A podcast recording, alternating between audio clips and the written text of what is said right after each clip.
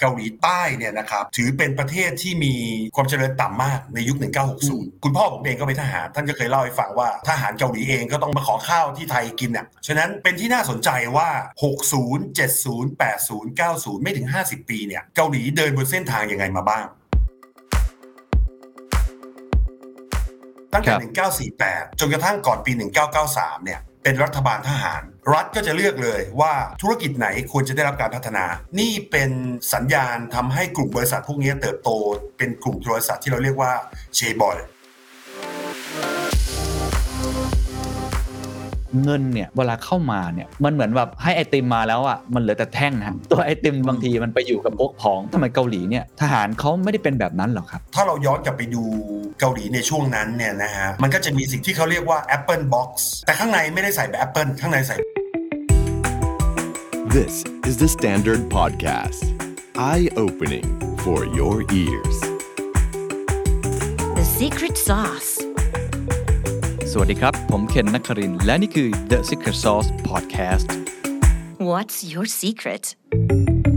The Secret Sauce กำลังขยายทีมครับ ปัจจุบันนี้เราก็เป็นทีมเล็กๆนะครับที่ทำงานกันมาสักระยะหนึ่งแล้ว ตอนนี้ผมอยากจะขยายผลมันมากขึ้นนะครับ ใครที่อยากจะมาร่วมเดินทางกับเรา ถ้ามีความฝันมีจุดมุ่งหมาย ที่ต้องการจะถ่ายทอดความรู้ อยากจะเปลี่ยนแปลงสังคม ด้วยการใช้คอนเทนต์ดีๆ หรือว่าอยากจะให้ธุรกิจของประเทศไทย วงการนักธุรกิจของเรานี่เติบโตไปพร้อมกันเนี่ยนี่คืองานในฝันของคุณ รวมทั้ง benefit ที่จะได้จากงานนี้นะครับ ก็คือได้ใกล้ชิดกับผู้บริหารระดับประเทศ หรืออาจจะระดับโลก ได้ใกล้ชิดนักวิชาการนักเศรษฐศาสตร์ คนที่เป็นผู้นำในแทบทุกวงการ แล้วได้ความรู้ในระดับที่อยู่แถวหน้าเป็น frontier จริง ๆ อันนี้งานในฝันของคุณเลยนะครับ ตอนนี้เปิดรับสมัครหลายตำแหน่งมากเลยนะครับ ไม่ว่าจะเป็นเรื่องของโปรดิวเซอร์ เป็นเรื่อง content creator creative project manager editor หลายตำแหน่งมากเลยเพราะว่าขยายทีม 2-3 เท่าเลยทีเดียวนะครับ ใครสนใจอยากมาร่วมงานกันนะครับ เข้าไปดูได้ที่ thestandard.co/jobs ในนั้นจะมีแอปพลิเคชันนะครับให้ไปกรอกแล้วก็ส่งเข้ามาได้เลยนะครับ หวังว่าจะได้เจอกันแล้วก็มาร่วมงานกันนะครับ ขอบคุณครับ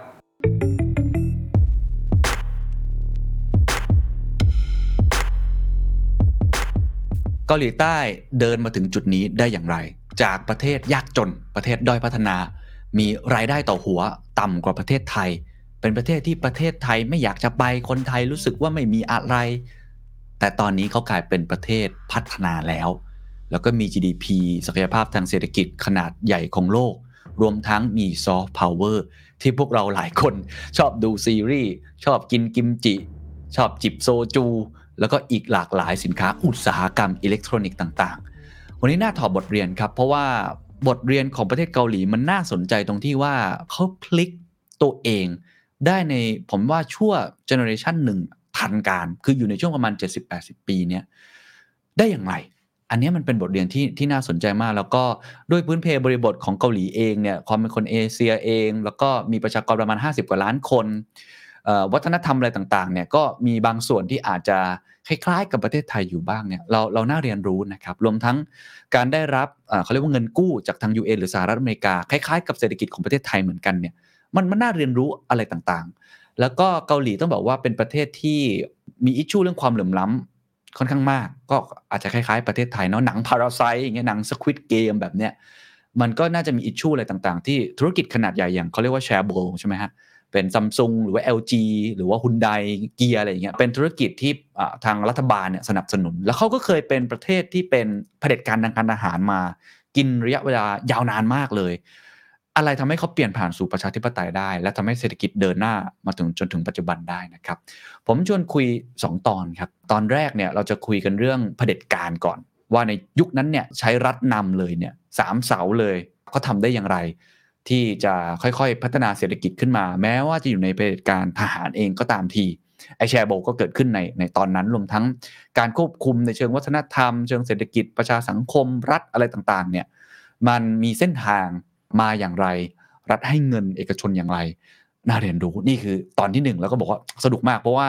คนที่ผมพูดคุยด้วยเนี่ยอาจารย์เป็นคนที่เข้าใจไม่ใช่แค่ในเชิงเศรษฐกิจในเชิงการเมืองอย่างเดียว แต่ว่าเข้าใจเชิงวัฒนธรรมเพราะว่าอาจารย์เคยไป ศึกษาต่อที่นู่นเห็นจริง ๆ แล้วก็ได้เห็นค่านิยมของคนเกาหลี ซึ่งผมคิดว่าเป็นอีกหนึ่งปัจจัยสำคัญที่จะทำให้เดินมาถึงจุดนี้ แต่ก็มีข้อดีข้อเสียนะครับเราก็จะคุยเรื่อง dark side ด้วย ผมเพิ่งคุยกับดร.ไพบูลย์ ปีตะเสนครับประธานศูนย์เกาหลีศึกษา สถาบันเอเชีย ตะวันออกศึกษา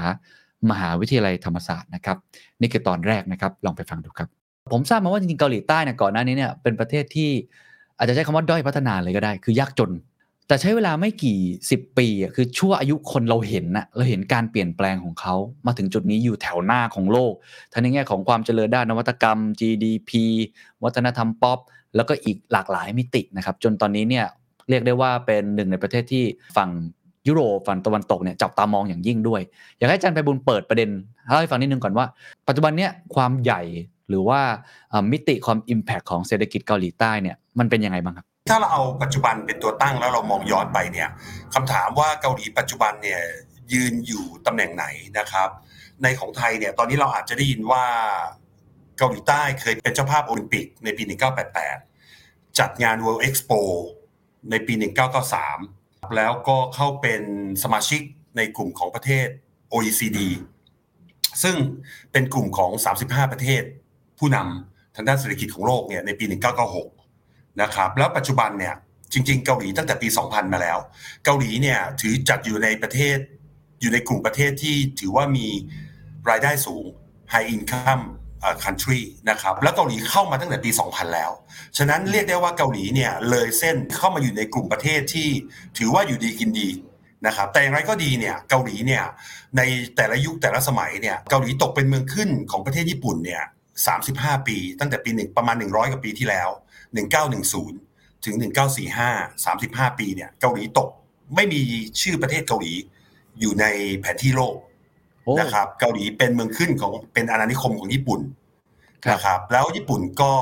พอสิ้นสุดสงครามโลกครั้งที่สองญี่ปุ่นแพ้สงคราม ก็เลยจะเป็นจะต้องถอนกำลังกลับประเทศตัวเอง พอ 1945 เนี่ยญี่ปุ่นออกไปเนี่ยพร้อมกับการที่เกาหลีสิ้นสุดระบบกษัตริย์นะครับเกาหลี 2,000 กว่าปีมีกษัตริย์มาโดยตลอดครับ แต่พอญี่พอตกเป็นเมืองขึ้นของญี่ปุ่นปั๊บเนี่ยญี่ปุ่นได้ทำลายระบบเกาหลีนะครับ ระบบกษัตริย์ทีนี้ถ้าย้อนไปเนี่ยฉะนั้นหมายความว่าอำนาจทุกอย่างเนี่ยส่งกลับคืนมาสู่ประชาชน ตั้งแต่ปี 1945 แล้ว แต่ปัญหาก็เกิดก็คือว่ากองทัพเนี่ยซึ่งเป็นกลุ่มที่มีอำนาจเนี่ยสองฝ่ายคุยกันไม่ได้ ก็เลยทำให้ต้องมีการต่อสู้กันนะครับนั่นนำมาซึ่งสงครามเกาหลีอีกครั้งหนึ่ง ฉะนั้น 1950 ยุค 50 เนี่ยเป็นยุคที่เกิดสงครามเกาหลีนะครับแล้วประเทศไทยก็เข้าไป involve ช่วยช่วยทางด้านเกาหลีใต้นะครับภายใต้การนำของสหรัฐอเมริกา เราเป็นประเทศที่สองที่ตอบรับการเข้าร่วม ฉะนั้นเนี่ยสงครามเกาหลีก็แบ่งแยกประเทศเกาหลีออกเป็นสองส่วน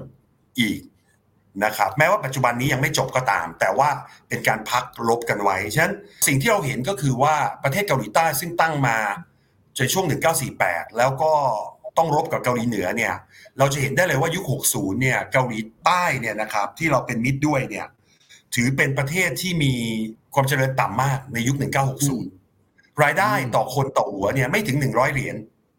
อืประมาณอยู่ประมาณ 60 กว่าเหรียญสหรัฐอเมริกาแค่นั้นเองคือไม่ถึง 3,000 บาทอะครับ ต่อคนต่อปีอะไม่ถึง 3,000 บาท ก็คือน้อยกว่าไทยอีนะครักบใช่ไหมในช่วงนั้น คือน้อยกว่าไทย ตอนนั้นต่ำกว่าไทยมาก ยุค 60 เนี่ย คุณพ่อผมเองก็เป็นทหาร ท่านก็เคยเล่าให้ฟังว่าเอ่อทหารเกาหลีเองก็ต้องมาขอ คือคือมาขอข้าวที่ไทยกินอะ ขอข้าวขอรับการบริจาคอะไรต่างๆเนี่ยในยุค 60 นะครับ อันนี้เกิดปัญหามาก ฉะนั้นเป็นที่น่าสนใจว่า 60 70 80 90 ไม่ถึง 50 ปีเนี่ย เกาหลีเดินบนเส้นทางยังไงมาบ้าง จนกระทั่งมายิ่งใหญ่จนปัจจุบัน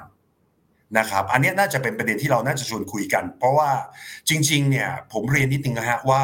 เราทั้งในระดับของผู้นำเองหรือในระดับของเศรษฐกิจการเมืองต่าง ๆ เนี่ยเรามักจะมองอยู่สองประเทศ เรามักจะมองสหรัฐอเมริกากับจีนนะครับเวลาวางแผนเศรษฐกิจเวลาวางแผนอะไรต่างๆเนี่ยเราจะมองอยู่สองประเทศเท่านั้น อันนี้คือความเป็นจริงนะครับอืมเรามองสหรัฐอเมริกาเรามองจีนว่าเป็นประเทศที่ใหญ่ เราอยากจะเป็นเหมือนเขา แต่เอาเข้าจริงแล้วเนี่ย ประเทศที่ใกล้กับเราที่สุดก็คือเกาหลีอืมทั้งในเชิงภูมิภาคในเชิงเนื้อสารนิสัยของคนไทยกับคนเกาหลี ก็มี DNA ที่ใกล้กัน DNA ในเชิงวัฒนธรรมเนี่ยผมคิดว่าใกล้กันมาก ประชากรก็ใกล้กัน ลักษณะอืมวิถีชีวิตก็ใกล้กัน ฉะนั้นเนี่ยหลาย ๆ ประเทศในเอเชียเนี่ยเขาไม่ได้มองสหรัฐอเมริกากับจีนเขามองว่าเกาหลีเนี่ยน่าจะเป็นโมเดลในการพัฒนาของเขาได้ น่าเป็นประเทศที่น่าจะถอดรหัส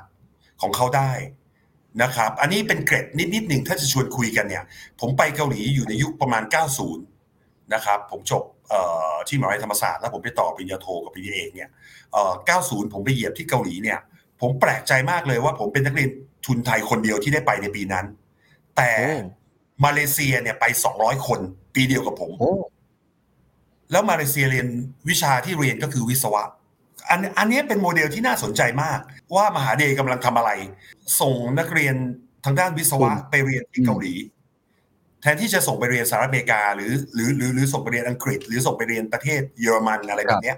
แล้วแล้วตอนนั้นทำไมอาจารย์เลือกไปเรียนเกาหลีครับเอาตอนนั้นผมเป็นนักเรียนทุนฮะผมเป็นนักเรียนทุนอ๋อแล้วผมก็มองว่าเกาหลีเนี่ยเป็นประเทศที่น่าสนใจมากเกิดช่วงที่ผมไปตอนนั้นเกาหลีเนี่ยเป็นเจ้าภาพโอลิมปิก แล้วผมสนใจด้านกีฬา ผมก็สงสัยว่าทำไมประเทศแบบเกาหลีเนี่ยถึงสามารถจัดโอลิมปิกได้ในขณะที่ประเทศไทย ณเวลานั้น จนเวลานี้ผมสอนสอนหนังสือผ่านมา30ปีเนี่ยก็ยังไม่ได้เป็นเจ้าภาพนะฮะไทยก็ไม่เคยเป็นเจ้าภาพโอลิมปิก จนกระทั่งณเวลานี้ผ่านมา30ปีแล้วแต่เกาหลีเป็นเมื่อ30ปีที่แล้ว อืมอืมนะครับ จริงๆ เราอยากจะหาคำตอบด้วย แล้วก็ก่อนที่จะไปเราก็ศึกษา เราก็มองว่าเอ๊ะเกาหลีเนี่ย เป็นประเทศที่70%เนี่ย เป็นภูเขา แล้วก็ผืนน้ำพื้นที่การเกษตรมีแค่30%เพราะปลูกอะไรก็ไม่ได้ ทรัพยากรธรรมชาติเนี่ยเหมืองแร่อะไรก็อยู่ทางฝั่งเกาหลีเหนือ แล้วเกาหลีใต้ทำไมยุค 90 เนี่ย ก็เริ่มแซงไทยแล้ว ก็เริ่มอืมแซงไทยแล้ว เพราะไทยยังอยู่ประมาณ GDP เอ่อรายได้ต่อคนต่อหัวต่อเหรียญเนี่ยจะอยู่ประมาณสัก 3,000 ตอนนั้น เกาหลีเนี่ยขึ้นมาระดับ 6,000 แล้ว ยุค 90 พอยุค 2000 เนี่ยแตะหมื่นเลยนะครับอืมขึ้นขึ้นขึ้นขึ้นอยู่ในกลุ่มประเทศรายได้สูงเลย เราก็มีความสนใจว่า เอ๊ะ ประเทศที่ไม่มีอะไรเนี่ยทำไมถึงมีการเติบโตทางเศรษฐกิจได้ถึงขนาดนั้น นั่นคือสิ่งที่ผมอยากจะหาคำตอบ จากการที่ไปประเทศเกาหลีว่า เอ๊ะ แล้วเกาหลีเขาทำยังไง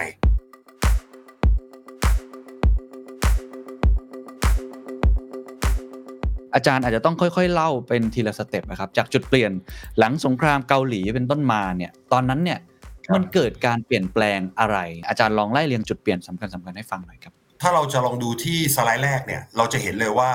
สไลด์แรกเนี่ยจะเป็นกราฟนะครับที่แสดงให้เห็นถึงว่าผู้นำเกาหลีนะครับ ตั้งแต่ก่อตั้งประเทศเกาหลีเอ่อเกาหลีใต้เนี่ยสหรัฐเกาหลีเนี่ยตั้งแต่ปี 1948 มาเนี่ยเกาหลีใช้ผู้นำไม่เปลืองใช้แค่ 10 คน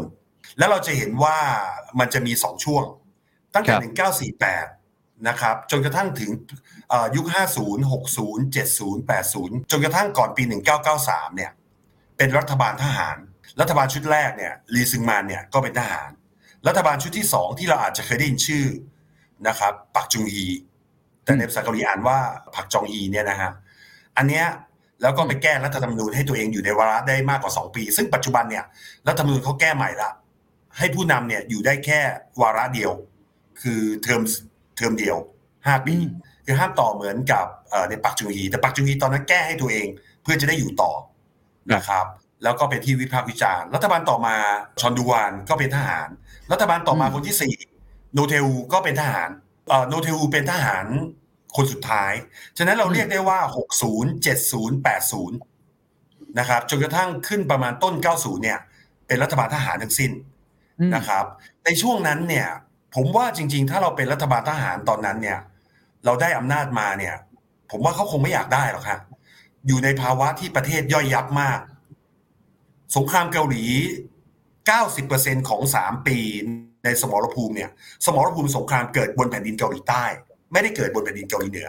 นั่นหมายความว่าอืมเกาหลีใต้เนี่ยภายใต้ความร่วมมือจากรัสเซียกับจีนเนี่ยบุกเอ่อเกาหลีเหนือเนี่ยบุกลงมาที่เกาหลีใต้ ฉะนั้นการสู้รบเนี่ยร้อยละเก้าสิบเนี่ยมันเกิดที่เกาหลีใต้ ฉะนั้นความย่อยยับเนี่ยจะเกิดบนแผ่นดินเกาหลีใต้มากกว่า แล้วประกอบกับพื้นที่ทางการเกษตรที่ผมเรียนเมื่อสักครู่ว่ามีแค่สามสิบเปอร์เซ็นที่เหลือเป็นภูเขา ฉะนั้นปลูกอะไรไม่ได้ ก็อาจจะเป็นที่มาของไอ้ผักดองอะไรทั้งหลายที่จะต้องลิสต์ทำเอาไว้ในช่วงหน้าหนาว เพื่อที่จะทานทั้งปีเนี่ยนั้นสิ่งที่เกิดขึ้นก็คือความย่อยยับ ฉะนั้นสิ่งที่รัฐบาลคิดก็คือว่าจะทำยังไงดีเพื่อที่จะฟื้นฟู หันไปหันมาเนี่ยก็มีแต่ UN UN ก็จัดโปรแกรมขึ้นมาชุดหนึ่งบอกว่า ให้ให้บรรดาคนที่มีเงินเนี่ยภายใต้การนำของสหรัฐอเมริกาเนี่ยช่วยกันลงขันช่วยเกาหลีหน่อย ก็ลงอืมในรูปของเงินกู้นะครับ UN เขาจะมีเงินกู้ให้ประเทศที่เกิดเอ่ออะไรสงครามครับอ่าพอหลังจากสงครามเนี่ยก็เข้าสู่โปรแกรมเลย กู้ทั้งโดยตรงของสหรัฐกู้ทั้ง UN ได้เงินมาเนี่ยนะฮะถ้าคุณเคนเป็นผู้นำรัฐบาลทหารตอนนั้นคุณเคนคุณต้องคิดก่อน เอ๊ะเราจะเอาอยัางไงดี ได้เงินจะมาใช่สร้างถนนเลยไหมหรือว่าจะสร้างอะไรหรือจะสร้างโรงงาน ความโชคดีของเกาหลีอยู่อยู่อันหนึ่งก็คือว่ารัฐบาลยุคที่สองปักจุงฮีเนี่ย เป็นรัฐบาลทหารที่กุมอำนาจในเชิงการเมือง คือผมเรียนอย่างนี้ฮะว่าจริงๆผมเคยพูดแล้วว่า การพัฒนาประเทศเนี่ยมันจะต้องมีสามเสาเสาครับเอ่อเสาแรกก็คือด้านการเมืองการปกครองนะครับ คือรัฐ หรือผู้มีอำนาจในรัฐไอ้เสาที่สองเนี่ยก็คือทางด้านเศรษฐกิจ ทางด้านธุรกิจ ภาคธุรกิจเอกชน เสาที่สามคือ คือภาคสังคมวัฒนธรรม ใช่ครับ ก็คือประชาชนนะครับครับงั้นถ้าเรามองตอนนี้ไอ้กลไกที่เคลื่อนเนี่ยก็จะมีสามส่วน ทีนี้ครับเอ่อกลไกในภาครัฐเนี่ยเอ่อปักจุงฮีเนี่ยเลือกที่จะใช้การ subsidize กลุ่มธุรกิจบางกลุ่ม หมายความว่าปักจุงฮีดูแล้วว่าเงินที่ได้มาเนี่ยคงจะไม่เพียงพอที่จะโปรยออกไปในทุกละในหลาย ๆ อย่าง รัฐก็จะเลือกเลยว่า ธุรกิจไหนควรจะได้รับการพัฒนาอืมธุรกิจไหนไม่ควรจะให้การส่งเสริมอืมนะครับเขามองว่าการเกษตรเนี่ย ในขณะที่มีพื้นที่เพาะปลูก 30%เนี่ยเกาหลีคงจะไปไม่ได้กับการเกษตร ครับ กับการส่งกับการส่งออกฉะนั้นการเกษตรจะเป็นเพื่อเพื่อ domestic consumption อย่างเดียวอืมเพื่อเลี้ยงคนในประเทศกินอ่าเพื่อเลี้ยงคนในประเทศอย่างเดียว นะครับ แล้วรัฐเนี่ยปกป้องรัฐพอเลือกมา เลือกมาว่าอ่าประธานบริษัทซัมซุงเนี่ยตอนนั้นก็คงเป็นพนักงานธรรมดาก็เรียกเข้ามาคุยว่าอะคุณอ๋อไปตั้งบริษัทซะแล้วคุณผลิตรถ คุณผลิตเหล็กอ๋อคุณผลิตอะไรอย่างเงี้ยเขาเขาเลือกอะไรบ้างครับเขาเลือกอุตสาหกรรมไหนบ้างตอนนั้นเอ่อในช่วงแรกเนี่ยนะฮะในช่วงแรกถ้าดูจากสไลด์เนี่ยจะเห็นเลยว่า เกาหลีเนี่ยเลือกอุตสาหกรรมที่เป็นทางด้านวัตถุดิบอืมทางด้านวัตถุดิบ เช่นซีเมนต์เหล็ก คือคือสินค้าอุตสาหกรรมต้องเรียนอย่างนี้ฮะว่ามันมีสองอย่าง มันเป็นครับอุตสามันเป็นสินค้าอุตสาหกรรมที่เป็น semi-product ให้กับอุตสาหกรรมอื่น กับสินค้าอุตสาหกรรมที่เป็น finish product ฉะนั้นเราจะสังเกตเห็นได้ว่าไอ้ทีวีไอ้รถยนต์ ไอ้เครื่องซักผ้าอะไรอย่างเงี้ยของเกาหลีเนี่ย60 70จะไม่ได้เข้ามาไทยอ๋อแต่เกาหลีเลือกเกาหลีเลือกที่จะผลิตอุตสาหกรรม เช่นเหล็กซีเมนต์พวก semi-product นะครับเพื่อที่จะส่งออก เพราะเกาหลีครับมองว่าไอ้พวกเหล็กพวกซีเมนต์พวกเนี้ยมันเป็นมันเป็นต้นน้ำที่ทุกประเทศจะต้องใช้ครับแล้วภาระอีกอย่างหนึ่งก็คือว่าพอหลังจากที่รัฐบาลคุยกับภาคเอกชนไม่กี่เจ้าเนี่ยคุยกันแล้วเนี่ยรัฐบาลก็สิ่งที่ทำก็คือรัฐบาลจะต้องช่วยเอกชนพวกนี้ทุกอย่าง ตั้งแต่การค้ำประกันเงินกู้ยกระดับกำแพงภาษีนะครับ ไม่ให้มีคู่แข่งเข้ามาในประเทศปกป้องคู่แข่งช่วยปกจากป้องต่างประเทศ ฉะนั้นเนี่ยรัฐบาลก็จะอุ้ม อุตสาหกรรมพวกนี้ตลอด ทีนี้อุตสาหกรรมพวกนี้ก็เซิร์ฟรัฐบาลตรงที่ว่าเวลาจ่ายคืนเงินกู้ก็จะส่งออก ผลิตเพื่อส่งออกตามคำสั่งรัฐบาลอืมนะครับ อันนี้อาจจะเป็นจุดบอดในเวลาต่อมาว่า นี่เป็นสัญญาณทำให้กลุ่มบริษัทพวกนี้เติบโตเป็นกลุ่มบริษัทที่เราเรียกว่าเชบอยนะครับมันจะมีอยู่ประมาณสิบบริษัท ที่เราอาจคจะรับเคยรู้จักเช่นซัมซุง LG ฮุนไดในอุตสาหกรรมพวกนี้ที่เป็นอุตสาหกรรมที่ได้รับการปกป้องทีนี้ 60 70 เป็นแบบนั้น พอยุค 80 เนี่ยเกาหลีเนี่ยเริ่มชิฟนะครับเริ่มชิฟจากอุตสาหกรรมที่เราเมื่อสักครู่เราเรียกว่า HCI ก็คือ Heavy Chemical Industry เนี่ยเปลี่ยนจาก SCI เนี่ยเปลี่ยนมาเป็นเปลี่ยนมาเป็น consumer product โอ้คือเป็นอุตสาหกรรมเหมือนเดิม แต่เปลี่ยนจากต้นน้ำมากลางน้ำละอ่หมายความว่าเกาหลีเนี่ยเกาหลีเนี่ยเติบโตคือในยุค 60 70 เนี่ยเกาหลีบล็อกสินค้า consumer product อืม ไม่ให้เข้ามาในประเทศ ตั้งกำแพงภาษีสูงมาก แม้กระทั่งในยุค 90 เนี่ย ผมไม่เคยเห็นกล้องของ Canon เข้ามาในเกาหลีเลย ทรง Canon แต่เข้ามาเป็นรูปอื่น รถมอเตอร์ไซค์ยามาฮ่าฮอนด้าเข้ามาเปลี่ยนเป็นแบรนด์เกาหลีหมดนั้นญี่ปุ่นเนี่ยโอ้เขาให้ขายของได้ แต่ห้ามติดแบรนด์ อ๋อเหรอฮะ ครับครับ ไม่มีของต่างชาติเลยครับ สิ่งที่เกาหลีก็ทำก็คือตั้งกำแพงภาษีสูสูงมาก คือรัฐบาลอืมทหารเนี่ยจนถึงยุค 90 เนี่ยเขาคุมได้หมด ฉะนั้นเขาคุมไม่ให้ออกกระทั่งผู้ชายเนี่ย ถ้าไม่ผ่านการเกณฑ์ทหารไม่ให้ออกนอกประเทศ โอ้โห ไม่ให้พกเงินเกิน5,000เหรียญโอ้ก็คือเป็นเหมือนเผด็จการเต็มรูปแบบเลย ใช่ครับ ก่อนยุค 90 เนี่ยเป็นเผด็จการเต็มรูปแบบ แล้วรัฐเนี่ยคุมได้แล้วรัฐปิดประเทศเลยอืมนะครับเอ่อเกาหลีเนี่ย พอได้เงินกู้เข้ามาเนี่ยเขาเลือกที่จะปิดประเทศ ชาวครับต่างชาติ สัญชาติเดียวที่เขารู้จักคือสหรัฐอเมริกา คือถ้าเข้ามาเป็นหัวแดงเนี่ยคือสหรัฐอเมริกาอย่างเดียวเลย ชาติเพอื่นราะว่าจะเป็นเข้าคไปนเนี่ยช่วยเรื่องเงินกู้ด้วย อืมเขาก็เลยป็นพคบเล่นด้วย ครับ แล้วก็จะมีทหารไทยสักปีละสองสามคนไปภายใต้ข้อตกลง UN อะไรแบบเนี้ยฉะนั้นชาวต่างชาติจะไม่ได้เข้าไปเกาหลี ตลาดอืมรัฐบาลควบคุมทุกอย่าง ตลาดเงินตลาดทุน เพื่อที่จะปกป้องตลาดภายภายในประเทศ จนกระทั่งเขามั่นใจว่า 90 เนี่ย การเติบโตเขาดีพอแล้ว ฉะนั้นพอเกาหลีเริ่มเปลี่ยนจาก การส่งสินค้าต้นน้ำอุตสาหกรรมต้นน้ำไปสู่กลางน้ำเนี่ย มันมีความจำเป็นว่า พอเขาหันมาผลิต consumer product ปั๊บเนี่ย ถ้าเขาอยากจะขายคนอื่น เขาต้องยอมให้คนอื่นมาขายของที่บ้านเขาบ้าง ต้องเปิดแล้วถูกไหมฮะฉะนั้นต้องเปิดยุค 90 เนี่ย รัฐบาลประกาศชัดเลยฮะ รัฐบาลพลเรือนคนแรกเข้ามาในปี 1993 นะฮะ คิมคยรับองซัมเนี่ย แล้วก็ต่อจากนั้นไม่มีรัฐบาลที่มาจากทหารอีกเลย แวะตรงนี้นิดเดียวครับอาจารย์ ก่อนที่จะไปได้ครับ1993 หลังจากนี้ ในระบอบเผด็จการที่มีทหารนำอยู่ แต่สามารถพัฒนาเศรษฐกิจได้ แม้ว่าเราจะถกเถียงกันหลังทีหลังจากนี้ว่ามันอาจจะเป็นแค่ไม่กี่บริษัทที่โตถูกไหมที่อาจารย์เรียกว่าแชร์โบอะไรอย่างนี้นะฮะแต่อย่างน้อยเนี่ยมันก็ขับเคลื่อนบูสต์เศรษฐกิจมาได้ แสดงว่าจริง ๆ แล้วเอ่อผู้นำทางการอาหารของเกาหลีใต้เนี่ยเขามีความ เข้าใจในเศรษฐกิจเหรอครับ หรือจริง ๆ แล้วเขามีตัวช่วย เราควรให้เครดิตไข่ในมุมมองอาจารย์ ผมคิดว่ารัฐบาลเขาเอาผลประโยชน์ของประเทศชาติเป็นตัวตั้งอืมนะครับ การดำเนินนโยบายของภาครัฐเนี่ย ผมเชื่อว่าตอนนั้นเนี่ยเขามีประสิทธิภาพมาก แม้ว่าจะถูกวิจารณ์เรื่องของการผูกขาด ให้กับกลุ่มบางกลุ่มก็ตาม คือคือต้องเรียนอย่างนี้ฮะเกาหลีโดยเบื้องต้นเนี่ยมีความเป็นอนุรักษ์นิยม มีความเป็นชาตินิยมสูง ฉะนั้นเนี่ยผลประโยชน์มันจะตกอยู่ในประเทศชาติ ต่างชาติเนี่ย FDI เนี่ยเข้ามาไม่ได้เลย 60 70 80เนี่ยเกาหลีไม่ยอมให้เข้ารัฐบาลทหารคุมหมดคุมหมด ธุรกิจเนี่ยเวลาเขาไอเชบอยเติบโตเนี่ยประชาชนก็ได้ประโยชน์ด้วย เพราะว่าประชาชนก็ต้องไอไอเอสมันก็ต้องไปเป็นมือเป็นเท้าให้กับ Supplier ธุรกิจพวกนี้อ่าเป็นซัพพลายเออร์บ้างประชาชนก็มีการว่าจ้างงาน ฉะนั้นรัฐบาลทหารก็คุยกันแค่สิบคนพอ เรียกกลุ่มนักธุรกิจสิบคนมาคุยพอแล้ว ถ้าเกิดว่าอัตราการว่างงานในช่วง 70 เยอะ รัฐบาลก็คุยกับแชร์บอยสิบคนบอกว่า เอ้ยไปจ้างเพิ่ม เครื่องจักรอย่าเพิ่งเอาเข้า ใช้คนเพิ่ม ใช้ labor ครับ intensive เยอะๆก่อนตอนนี้ ตอนนี้เงินไม่พอใช่ไหมเดี๋ยวรัฐบาลช่วยเอ๊ะมันก็คล้ายๆกับว่ากับจีนจีนในช่วงสมัยใหม่ปะครับที่รัฐบาล state capitalism อะคือควบคุมใช่อ่าธุรกิจค่อนข้างเยอะคล้ายๆอย่างนั้นไหมฮะ ใช่ครับ ใช่ครับ เป็นอ๋อเป็น เป็นแนวคิดลักษณะแบบนั้น เกาหลีเนี่ย ถ้ามองตรงนั้นเนี่ย คุณเคนจะอาจจะเคยได้ยินคำว่า state lead development การพัฒนาที่นำโดยรัฐ รัฐชี้นำทุกอย่างเลย เพราะว่ารัฐเป็นคนเดียวที่กู้เงินได้อ๋อกู้เงินแม้กระทั่งมากกว่ารายได้ด้วยซ้ำไป เกินหนึ่งร้อยเปอร์เซ็นต์อะ อันนั้นคือส่วนหนึ่งของรัฐ การดำเนินครับนโยบายที่ชาญฉลาดของรัฐ ส่วนที่สองเนี่ย ผมเชื่อว่าเป็นเรื่องของระบบค่านิยม คือเกาหลีมีอย่างนี้ฮะ มีความเป็นชาตินิยมหนึ่งสองค่านิยมที่สำคัญของเกาหลีก็คือว่า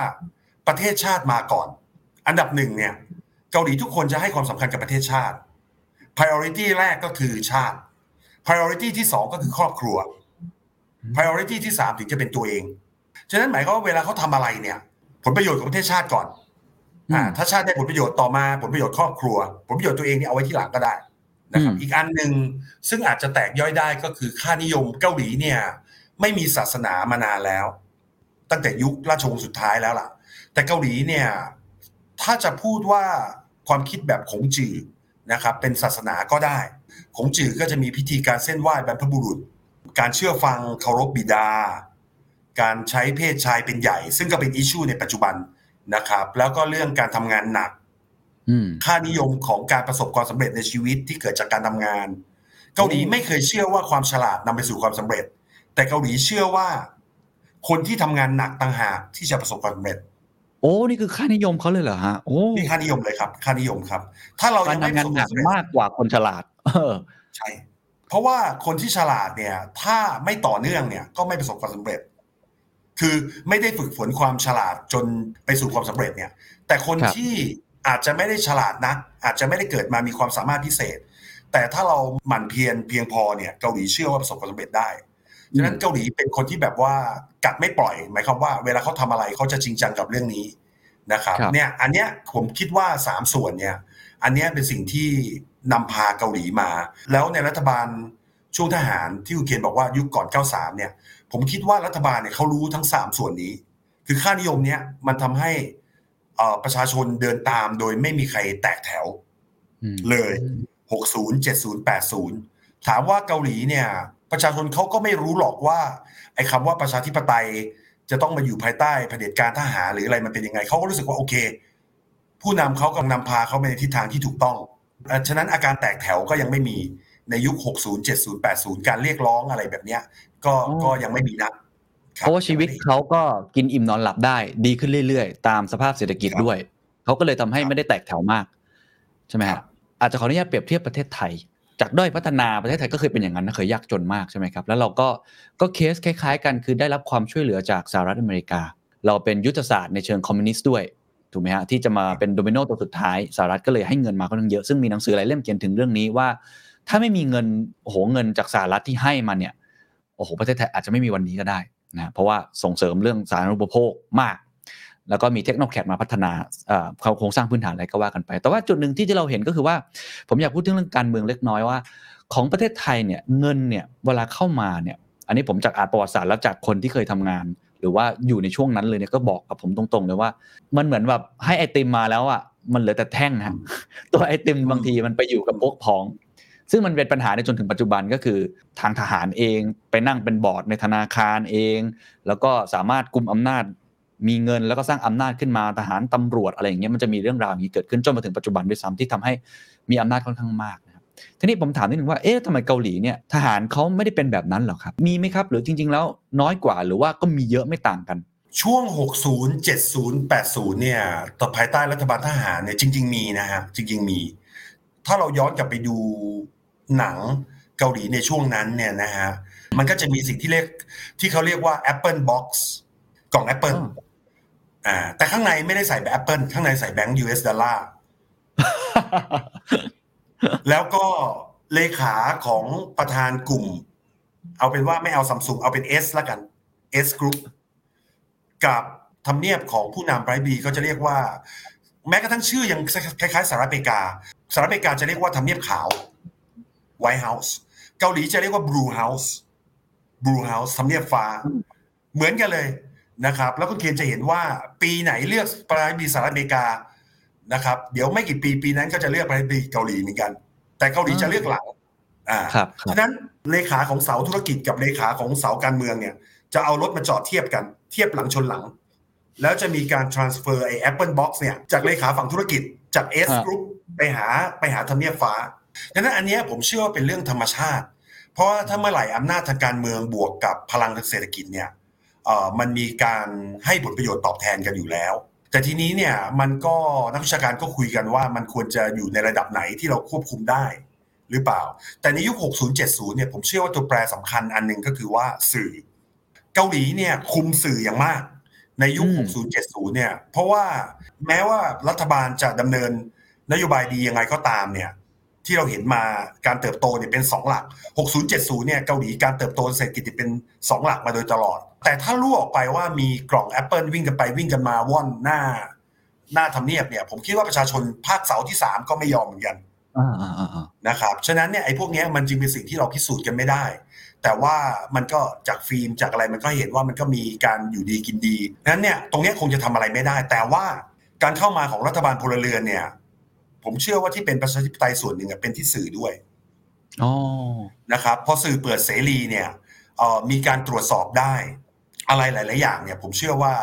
มันดีขึ้น คือคือในยุคก่อนหน้าก่อน 93 เนี่ยเกาหลีทำอะไรไม่ได้เลย มันอยู่ในกล่องเหมือนกับมันอยู่ในกล่องดำอะฮะ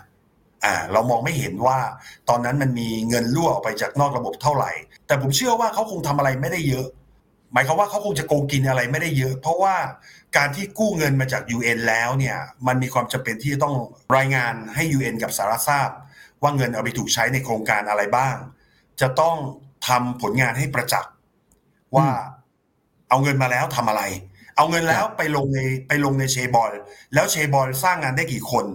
คือผมว่าผู้มีอำนาจในตอนนั้นคงต้องยัง้งถ้าผมเป็นผู้มีอำนาจผมต้องคิด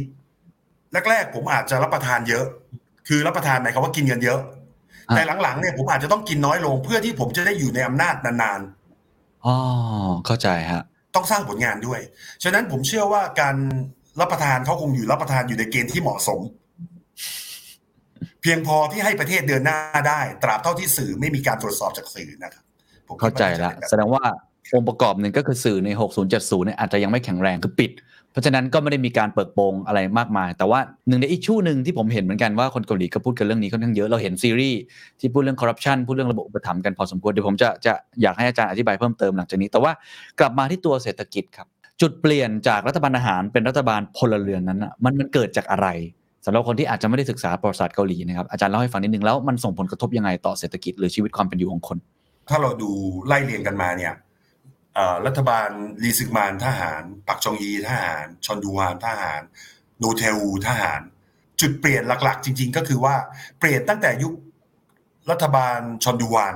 ที่เป็นเด็จการคือคืออย่างนี้ฮะรัฐบาลลีซึงมานกับปักจองยีเนี่ยไม่ค่อยมีปัญหาอะไรมาก เพราะว่า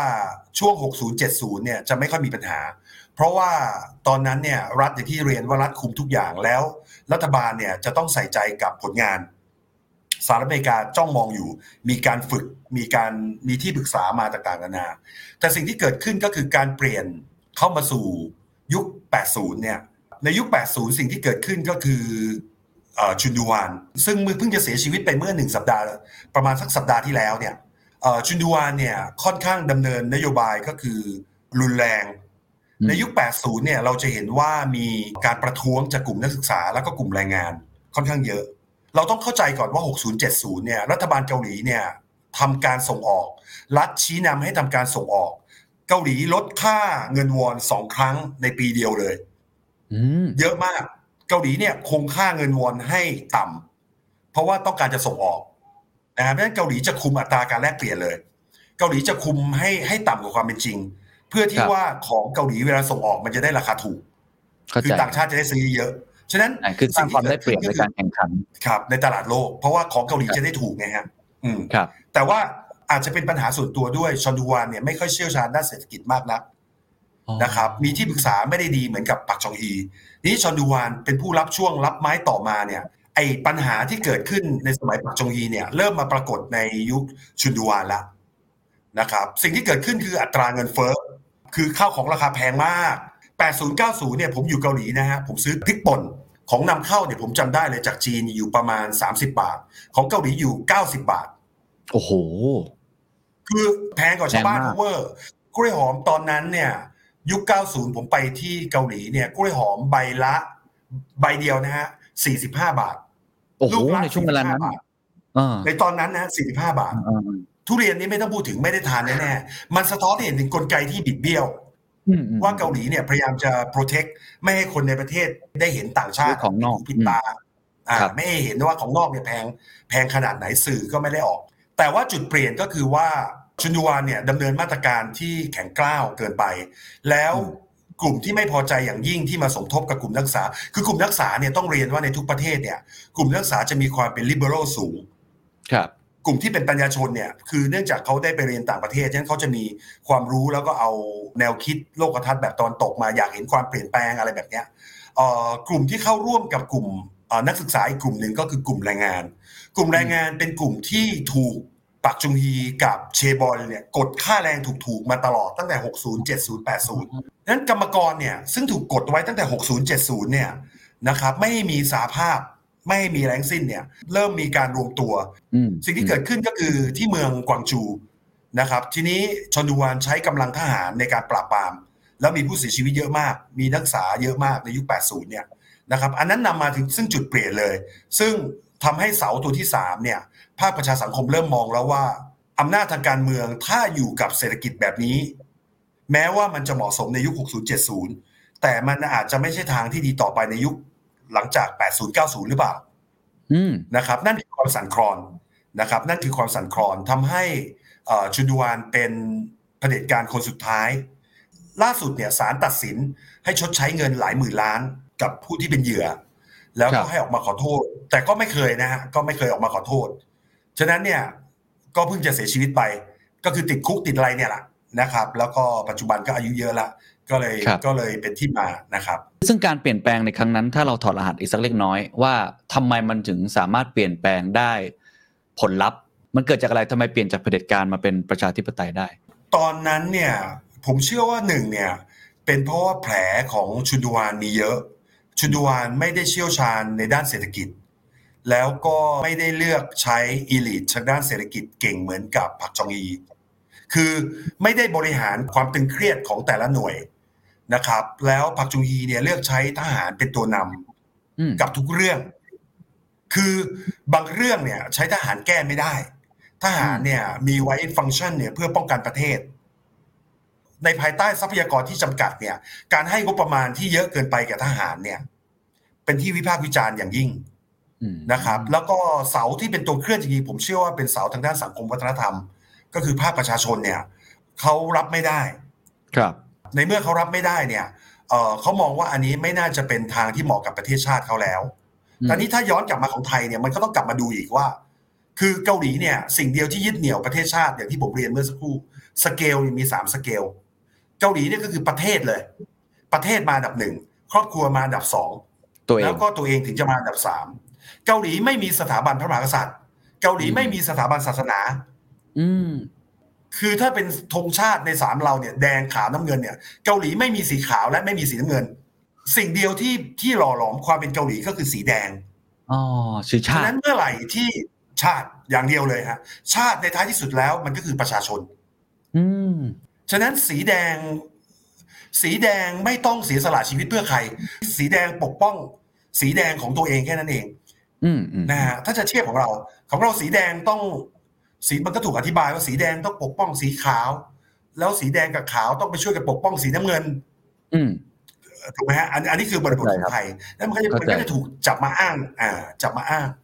ฉะนั้นครับอันเนี้ยผมเชื่อว่าน่าจะเป็นความแตกต่างของเกาหลีเกาหลีมีอยู่สีเดียวฉะนั้นมันง่ายนะครับโอเค ครับเห็นภาพชัดว่าค่านิยมของคนมีส่วนอย่างยิ่งเนาะ value ที่เขายึดถือมา โอกาสสุดท้ายครับของคนที่อยากรับชมงานฟอรัมแห่งปีนะครับ The Standard Economic Forum 2021 นะครับที่จบลงไปแล้วปลายเดือนพฤศจิกายนที่ผ่านมา ตอนนี้เปิดขายบัตรย้อนหลังนะครับ 50 speaker ชั้นนำ 20 กว่าเวที ที่เป็นโอกาสในเชิงธุรกิจ โอกาสในเชิงทำงาน แล้วก็เรื่องของธีมในการปฏิรูปตัวเอง เพื่อก้าวเข้าสู่อนาคตหลังจากนี้นะครับ ครสนใจครับไปซื้อบัตรได้ที่ Thai Ticket Major นะครับ บัตรราคา 3,900 บาท สามารถรับชมย้อนหลังได้ถึงวันที่ 28 กุมภาพันธ์ครับ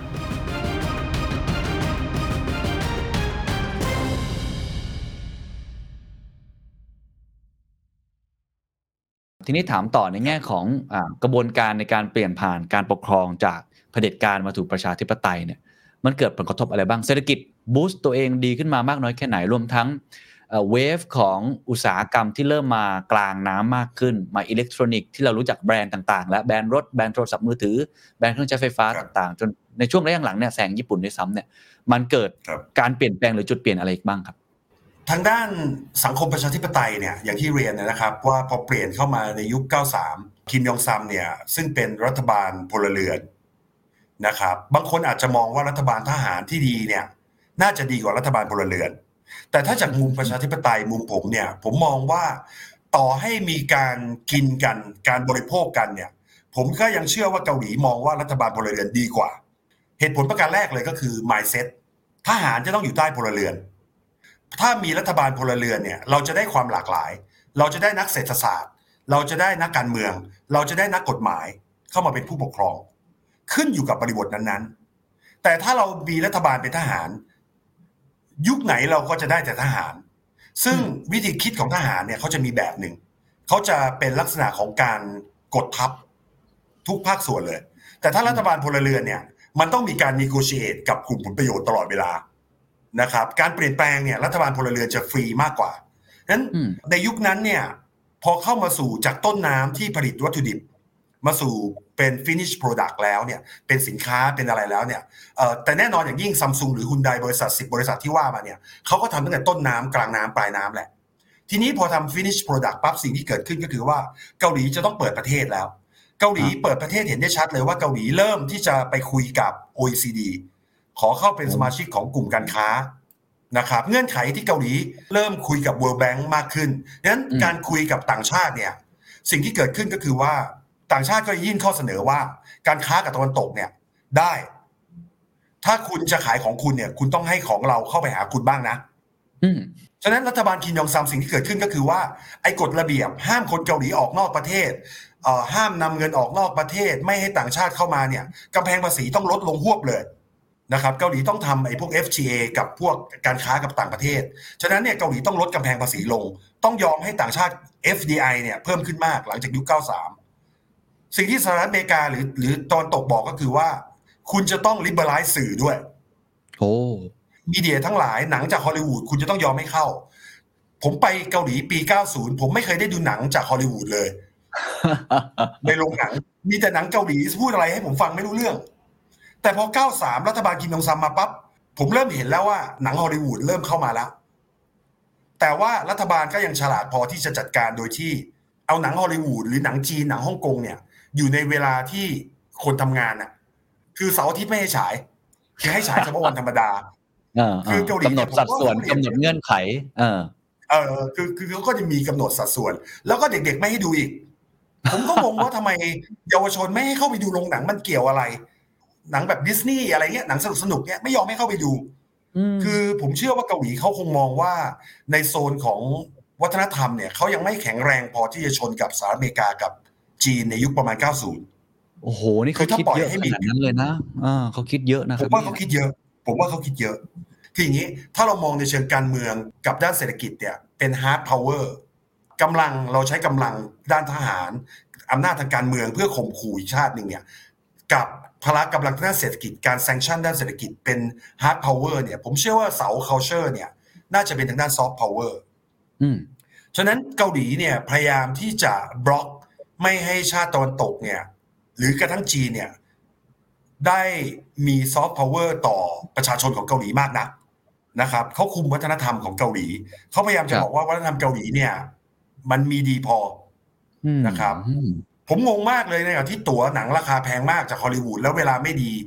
แต่เวลาการแจกแสดงศิลปะวัฒนธรรมเกาหลีเนี่ยเขาบังคับให้นักเรียนทุนทุกคนต้องไปดู วันเสาร์อาทิตย์ดูฟรีและได้ของที่ระลึก แต่ที่ผมไปเนี่ยผมไม่ได้อยากดูนะฮะผมอยากได้ของอยากได้ไอตั๋วอาหารอ่าอะไรที่เขาแจกอะเออซึ่งซึ่งประชาชนประชาชนพร้อมทำตามไหมคืออะสมมติเปรียบเทียบประเทศไทย ประเทศไทยเนี่ยตอนสหรัฐเข้ามาเนี่ยโอ้โห เปิดสุดๆครับเจมส์ดีนมอเตอร์ไซค์อะไรที่เป็นฮอลลีวูดเอลวิสเพรสลีย์ประเทศไทยเนี่ยเป็นประเทศที่ค่อนข้างเปิดรับทางวัฒนธรรม แล้วก็ทำให้คนไทยเนี่ยมีมีเขาเรียกว่า มุมมองที่เปิดกว้างต่อตะวันตกมาก ญี่ปุ่นมากเราก็เปิดกว้างในการดูโดเรมอนดูอะไรต่างๆ แต่ว่าการที่บล็อกแบบนั้นน่ะของเกาหลีเนี่ยมันมันส่งผลต่อประชาชนไหมเขาเขาไม่อยากโดนปิดกั้นหรือเปล่า หรือว่าจริง ๆ แล้วก็ก็โอเคกับสิ่งที่เกิดขึ้นเหล่านี้ ถ้าด้วยประสบการณ์ผมเองเนี่ย คนเกาหลีก็ไม่ได้รู้สึกอึดอัดอะไรมากนักในทางด้านวัฒนธรรมนะครับประกอบกับเกาหลีเนี่ยมีความเป็นชาตินิยมอย่างที่ผมเรียนข้อแรก ข้อที่ 2 เกาหลียังคงเน้นการทำงานหนัก จนกระทั่งก่อน 90 เนี่ย ก่อน 2000 ด้วยซ้ำไปเกาหลีทำงาน 6 วัน เกาหลีใช้ระบบ six day system ที่ทำการของรัฐอำเภอ ธนาคาร ทุกอย่างทำงาน 6 วันนะครับ ราชการทำงานหกวันครับหกวันครับโอ้เกาหลีใหม่มากก่อนปี 2000ทำงาน 6 วัน โอ้โหทำงานหนักมาก วันเดียวที่เขาได้หยุดก็คือวันอาทิตย์ ถ้าเป็นเอกชนวันอาทิตย์ต้องออกมาทำงานอาทิตย์เว้นอาทิตย์ด้วย ฉะนั้นเกาหลีโอ้โหใช้ six day system มาโดยตลอด วันเดียวที่เขาจะเหลืออยู่หนึ่งวันเนี่ย เป็นวันครอบครัว สิ่งที่เขาทำก็อาจจะไปปีนเขาหรือว่าไปพักผ่อนธรรมชาติ พาลูกออกไปทานข้าวนอกบ้าน นั่นคือหนึ่งวันที่เขามี ฉะนั้นตัวเลือกในเชิงวัฒนธรรมเนี่ยผมว่าเขามีไม่ค่อยมากนะถึงครับต่างชาติเข้ามาเนี่ยไอเรื่องของการแปลเรื่องของอะไรเนี่ยมันก็ยังไม่ค่อยดีมากฉะนั้น เกาหลีเนี่ยก็ไม่ค่อยอินกับความเป็นตะวันตกเท่าไหร่ แล้วสิ่งที่สำคัญคืออะไรรู้ไหมฮะสิ่งที่สำคัญก็คือว่าการเข้ามาของ culture เนี่ย จะต้องมีสินค้า industrial product เข้ามาด้วย สมมติอืมคุณเคนบอกว่า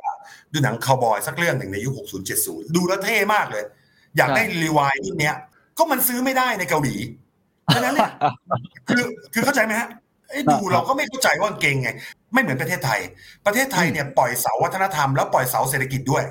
ถามว่าหนังคาวบอยนะฮะเราดูใส่จีนบูจีน แต่ถ้าไม่มีคนไม่มีคนรู้จักเราใส่กางเกงยีนเลยในประเทศไทยเนี่ย ถามว่าเราอินขนาดไหน ก็ไม่เคยจับอะ มันก็ไม่รู้ว่ากางเกงยีนมันสะดวกสบายขนาดไหนแล้วมัน คือมันเติมเต็มไม่ได้ หรือแม้กระทั่งโทรศัพท์มือถือที่ซัมซุงที่เราเห็นดีๆ เป็นแบบฟลิปหน้าจอยืดได้ เราเห็นในหนัง แต่ถ้าเราไม่เคยจับของจริง เราไปเราไปเทเลวิสเราไปดีแท็แล้วเราไม่เจอเนี่ย มันก็ไม่มีประโยชน์อืมคือเราไม่เห็นในชีวิตประจำวันของเราไงฮะ ซึ่งเกาหลีเป็นอย่างนั้นในช่วงนั้น เกาหลีเป็นอย่างนั้นในช่วงนั้น ฉะนั้นเนี่ยโอ้การเห็นบ้านเมืองที่มันเจริญแต่บินไปไม่ได้ โอ้โหอเมริกาเป็นประเทศที่แลนด์เสรีใหญ่มากเลย แต่เราบินไปไม่ได้ รัฐบาลไม่ให้ออกอะมันก็เหมือนกับเป็นเค้กที่เราเอื้อมไม่ถึงอยู่ดี มันก็ไม่เกิดประโยชน์ ซึ่งอาจารย์มองว่าเป็นข้อดีหรือข้อเสีย ในตอนนั้น ผมเชื่อว่าหลังจากนั้นมันปิดไม่อยู่แล้ว มันต้องเปิดแล้วตอนนี้คือใช่โอ้โหใช่ครับเกาหลีก็เปิดสุดๆอาจารย์มองว่ามันเป็นข้อดีข้อเสีย อาจจะไม่เรียกว่าเป็นข้อดีข้อเสีย แต่ว่าถ้าความเหมาะสมเนี่ย ผมเชื่อว่าตอนนั้นเป็นการเป็นนโยบายที่เหมาะสมต่อยุคอ๋อตอนนั้นอ่าอ่าฮะ คือหมายความว่าถ้าในมุมถ้าในมุมเรื่องของเสรีภาพเนี่ยมันอาจจะไม่ค่อยดี แต่ถ้าในมุมของเอ่อการปิดรั้วบ้าน เพื่อซ่อมแซมบ้านก่อน เพื่อให้คนมีความรู้ความสามารถ เพราะว่าเกาหลีเนี่ยเกาหลีเขาเชื่อว่าการที่จะเปลี่ยนแปลงอะไรเนี่ยต้องใช้เวลา 20 ปี หรือ 1 generation จาก 60 มา 80 เนี่ย คือวิธีคิดหรือ mindset ต่าง ๆ เนี่ย ไอ้ generation เดิมเนี่ย มันจะคิดไม่เปลี่ยนหรอกฮะอืม ฉะนั้นตราบเท่าที่อำนาจยังอยู่ในคน generation เดิมยังไงก็เปลี่ยนไม่ได้ มันอืมการผลัดของ generation เนี่ยอยู่ที่20ปี ครับ คนที่เคยมีอำนาจประมาณ50อัพขึ้นไปในยุค60เนี่ย พอมายุค80เนี่ยจะ70 80ซึ่งคุณเป็นรัฐมนตรีต่อไปอีกไม่ได้แล้ว คุณอายุ 80 เนี่ย เก่งยังไงคุณก็ต้องลง ฉะนั้นคนที่อยู่ใน 30 40 ก็จะขึ้นมาเป็นผู้นำแทน อืมฉะนั้นอันอันเนี้ยคือการเปลี่ยนผ่าน เปลี่ยนผ่านของยุค สมัยเกาหลีนะฮะ ฉะนั้นผมเชื่อว่าการเปลี่ยนผ่านเนี่ยมันมีความเหมาะสมในตัวของมันเองแล้วผมเชื่อว่าเกาหลีเนี่ยความใส่ใจของภาครัฐเนี่ย มันทำให้เกาหลีเดินต่อไปได้ อืมในช่วงนั้น แต่พอยุค 93 เนี่ย ซึ่งเราอาจจะคุยกันต่อว่า พอมันฟรีอัพทุกอย่างเนี่ยเขาคุมต่อไปอีกไม่ได้แล้ว ฉะนั้นไอการเป็นประชาธิปไตยเนี่ยมันถึงส่งผลต่อสังคมเกาหลีหลังจากยุค 93ทำให้ก่อนหน้า 93 เราแทบไม่รู้จักเกาหลีเลย ในเชิงภาคภาคภาคสังคมวัฒนธรรมนะฮะ ก่อน 90 เนี่ยไม่มีใครพูดถึงเกาหลีเลย And that's the secret sauce. ถ้าคุณชื่นชอบ The Secret Sauce episode นี้นะครับ ก็ฝากแชร์ให้กับเพื่อนๆ คุณต่อด้วยนะครับ และคุณยังสามารถติดตาม The Secret Sauce ได้ใน Spotify, SoundCloud, Apple Podcast, Podbean, YouTube และ Podcast Player ที่คุณใช้อยู่นะครับ และอย่าลืมติดตาม Facebook Fanpage The Secret Sauce เข้ามาติชมเข้ามาพูดคุยกับผมได้เลยนะครับ